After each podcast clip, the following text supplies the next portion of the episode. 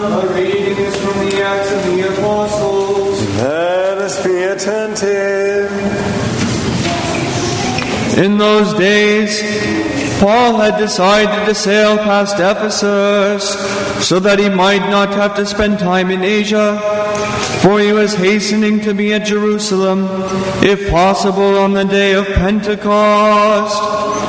And from Miletus he sent to Ephesus and called to him the elders of the church. And when they came to him, he said to them, Take heed to yourselves and to all the flock in which the Holy Spirit has made you overseers to care for the church of God which he obtained with the blood of his own Son. I know that after my departure, fierce wolves will, will come in among you, not sparing the flock. And from among your own selves will arise men speaking perverse things to draw away the disciples after them. Therefore be alert, remembering that for three years I did not cease night or day to admonish everyone with tears. And now I commend you to God and to the word of his grace, which is able to build you up and to give you the inheritance among all those who are sanctified. I coveted no one's silver or gold or apparel. You yourselves know that these hands ministered to my necessities and to those who were with me. In all things I have shown you that by so toiling one must help the weak, remembering the words of the Lord Jesus, how he said, It is more blessed to give than to receive. And when he had spoken thus, he knelt down and prayed with them all.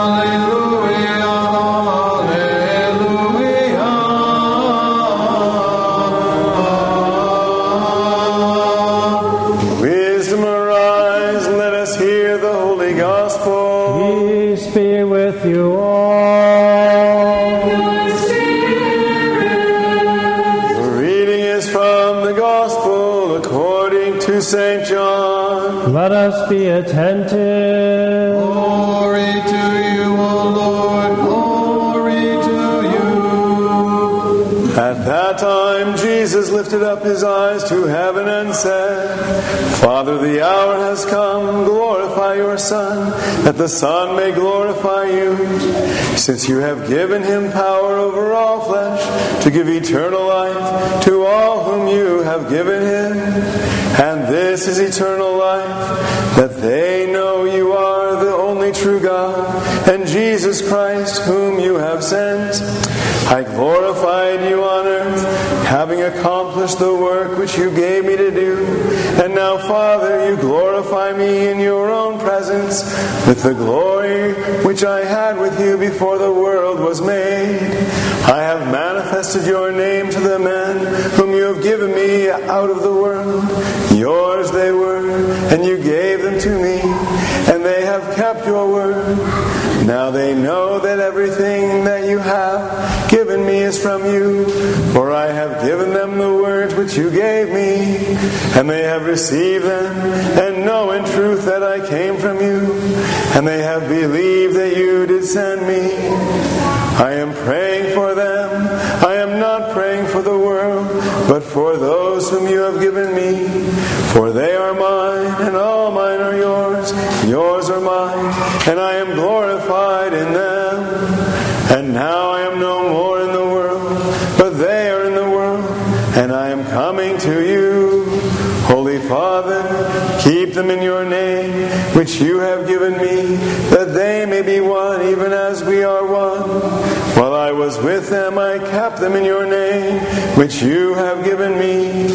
I have guarded them, and none of them is lost, but the son of perdition, that the scripture might be fulfilled. But now I am coming to you, and these things I speak in the world, that they may have my joy fulfilled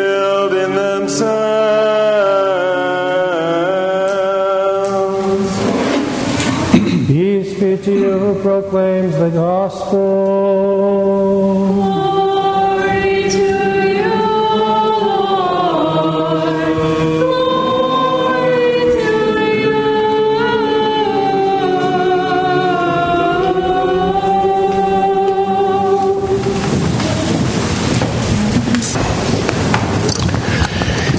In the name of the Father, and of the Son, and of the Holy Spirit, one God, Amen. I have to share this. So, the altar boys are all coming into the altar just now. And as they're coming in, I mean, there's a lot of them, right? So they're, you hear their feet, you know, clump, clump, clump, clump, and they're all coming in. And Deacon leans over and he goes, Oh, when the saints come marching in. And I said, now I'm going to have that stuck in my brain like the rest of the day, that silly song, you know. oh my gosh. You know, it's really beautiful. This, uh, you know, we just celebrated the Feast of the Ascension uh, last Thursday, and it just dawned on me, j- just as we were standing here uh, and, the, and the gospel reading was uh, being concluded, when, when we think of the ascension of Christ, we have this beautiful uh, picture, this image in icon form, where the uh, all the apostles are looking up into heaven and they're they're seeing their Lord, their beloved Master, ascending and departing from them, separating from them in a sense. And you can imagine the stirrings in their hearts um, at the departure of, of this man whom they had been with for three years in a very intense and intimate way. And, and, and just the, the, the difficulty that they had in leaving him. But it dawned on me this morning, just a minute ago, that this prayer that is today's gospel reading, that Jesus too is very concerned about his disciples as one who is about to depart. So, on the one hand, we have the disciples who are really concerned that Jesus is leaving now and ascending into heaven and, and all that that uh, would come with that in terms of thoughts and feelings. But then you have this beautiful example of Jesus praying to his Father, being like a father himself over these disciples, and, and praying that his Father will, will watch over them and take care of them as he did for that short period of time. So, there was a beautiful sort of exchange, and, and I think it's equal on, on both sides of the equation. This is a, a really beautiful prayer uh, that our Lord offers to his Father. And he's speaking about his disciples in terms of who he wants his Father to keep. But really, the recipients of this prayer are not just the disciples, but the whole church in its entirety, including you and I, and, and, and, and for, from the time that he said it until the end of time. And it's not unusual to see Jesus praying in, in, the, in the New Testament. For example, we see in the book of Luke that he went off to a mountain to pray, and he prayed all night long to God.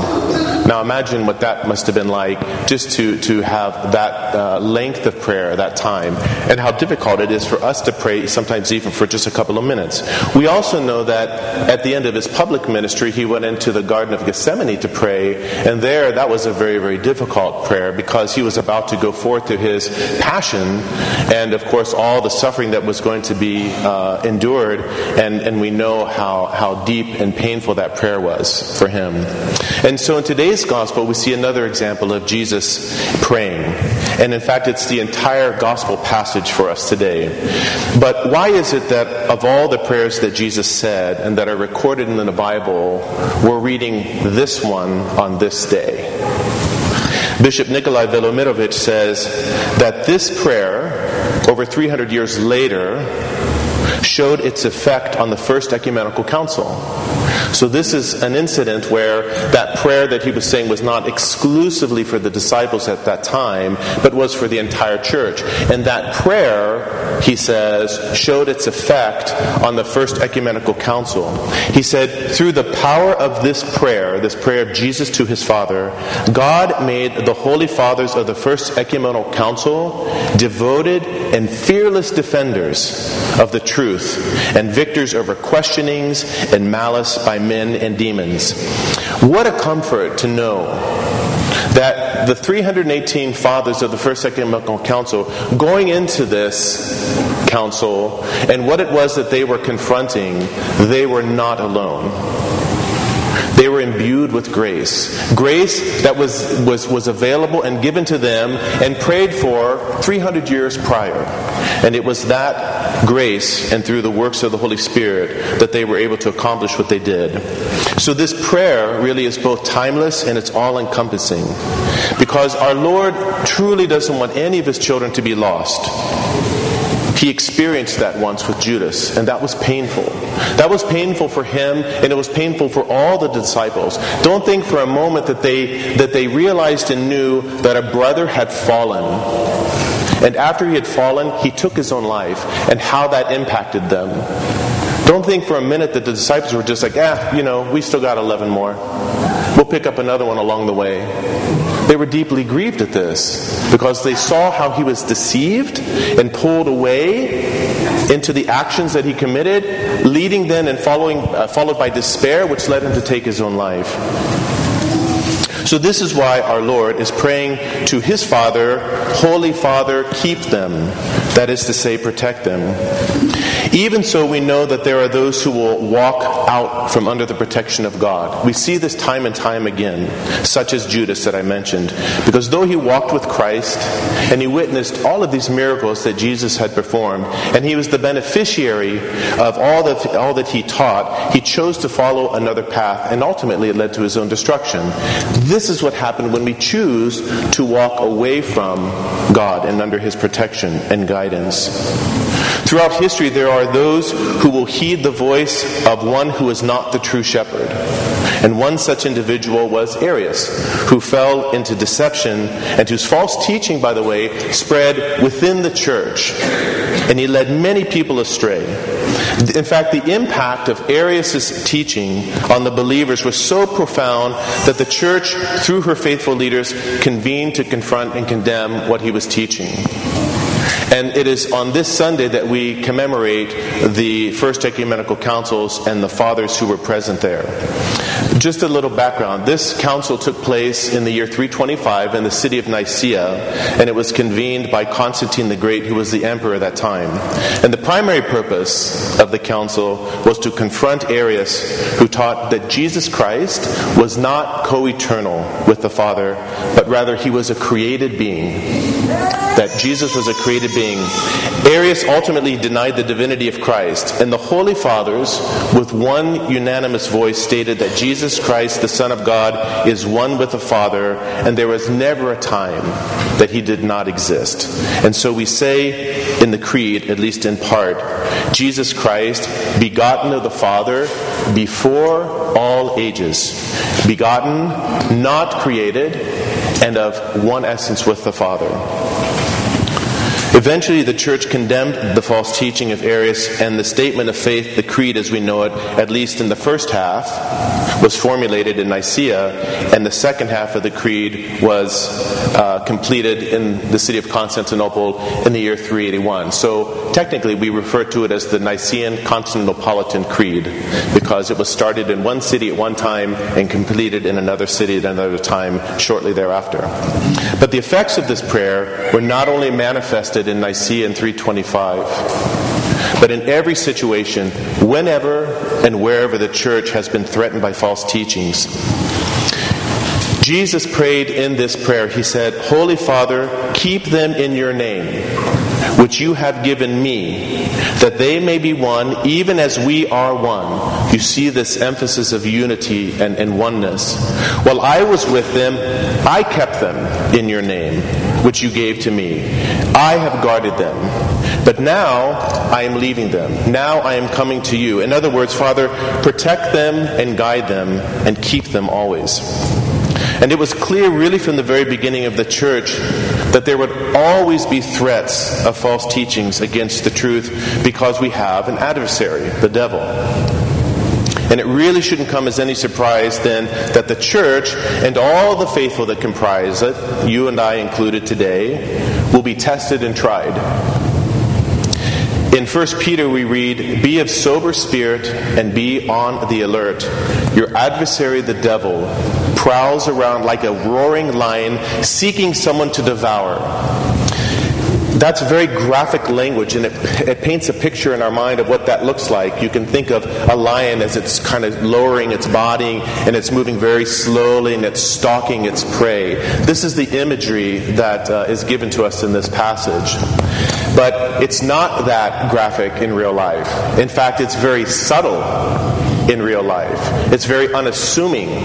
And we can easily make excuses that whatever it is, is not that big of a deal. When in fact, it could be a huge deal. But because we have become very desensitized to the threats, they become normal and we're not concerned about them anymore. The job of the father of lies is to deceive, and he does it in the most, uh, most profound ways, in the most subtle ways. Addressing the bishops and priests of the church, St. Paul in the book of Acts issues the following warning Be on guard for yourselves and for all the flock among which the Holy Spirit has made you overseers, episcopi, to shepherd the church of God, which he purchased with his own blood. Father Matthew and myself and our bishop and all bishops and priests in the church are serving the body of Christ, which Christ purchased with his death on the cross. This is not a small matter. And anytime we begin to maybe lose sight of that, we, we run the risk of falling uh, prey ourselves. That we have a very holy, holy mission given to us by God through ordination. He goes on to say, I know that after my departure, St. Paul says, savage wolves, there's that sort of illustration of an animal, will come in among you, not sparing the flock, and from among your own selves men will arise, speaking perverse things to draw away the disciples after them. And such was Arius. Such was Arius, who was a priest in the church. He was ultimately a cancerous cell that was turning against its own body. And unfortunately, Arius would just be one of the many over the centuries who would speak perverse things in order to draw away believers from the flock, infecting them with false teachings. What's concerning, I think, most of all, is that Arius' teachings uh, affected many people, and he collected a large gathering of followers, even from among the clergy of his time. And he proved that it doesn't take much to deceive people because people are given that name of sheep, and sheep are very, very gullible animals, and they're very easily led astray. And this is why St. Paul exhorts the overseers to watch over the flock and watch over themselves, lest they be deceived. I said earlier, though, that Jesus was speaking about his disciples in this prayer, but that we're all recipients. Everybody who makes up the body of Christ on earth, the church. Why are we all susceptible to deception and being led astray, though? I think that in today, there are many ways that we are threatened by false teachings, teachings that corrupt, but don't necessarily even speak about the divinity or the humanity of Christ. We are, we are threatened in many, many subtle ways that we have become, I think, very accustomed to and have become even a part of our life and lifestyle, and we don't see the danger within them and how it leads us astray. And I think one of the greatest dangers is the spirit of minimalism. How can I live a Christian life in the most minimal way? What's the least amount I need to do or sacrifice and still bear the name Christian? We want to have our cake and we want to eat it too. We want to know how much we can live in the world and be of the world and still be a Christian. And there's a new balance that we're trying to strike where no balance exists. So we live a life of imbalance, but in our mind, thinking otherwise. I think in large part this is due to the fact that we either don't know our faith or Scripture very well, or if we do, we're not allowing it to truly transform us. But as to why that is, I'm honestly not 100% sure. Though I think we could speculate and maybe we could have some discussion about this in Theology 101 today. Remember, Peter said to Jesus, Behold, we have left everything to follow you. How are we to understand this, though, in regards to our own life? How are we to move from a life of minimalism as Christians to maximizing our potential as Christians to become more Christ like? How are we to combat, if you will, the subtle heresies of our time? How are we to help our children do this? How are we to help build up resiliency in them and in us, spiritually speaking, not just emotionally? And I think to begin with, we can read this prayer that we see in today's gospel passage and ask God to keep us in His name. We can offer this prayer on behalf of ourselves. We can offer it on behalf of our whole community and our church and for our children as well. As well. There's only so much in reality, though, people, that we can do to protect ourselves and efforts that we can make. The rest, or I'll say the most that we can do, is to pray. And that which will be most beneficial is to pray that God keeps us and protects us through His grace.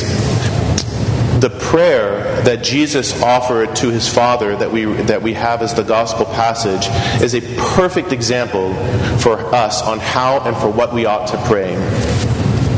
If you just remember, his disciples asked him how they ought to pray, and he gave them what? The Our Father.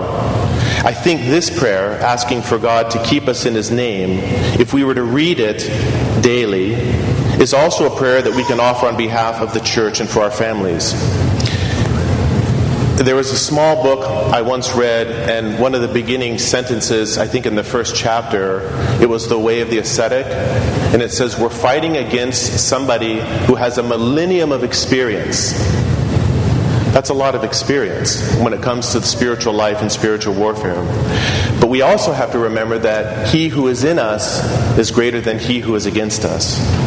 So let us pray for God's holy protection as we strive to live a life that is very pleasing to God. Let us not think for a moment that it is going to be through our efforts that we accomplish this, but through our heartfelt prayers for God's assistance as we live this life. Because the same Holy Spirit who is operating and functioning and guiding and teaching and reminding and protecting the Holy Fathers of the First Ecumenical Council is the same Holy Spirit that is available to all of us at any given moment in time. We just need to call upon Him. Amen.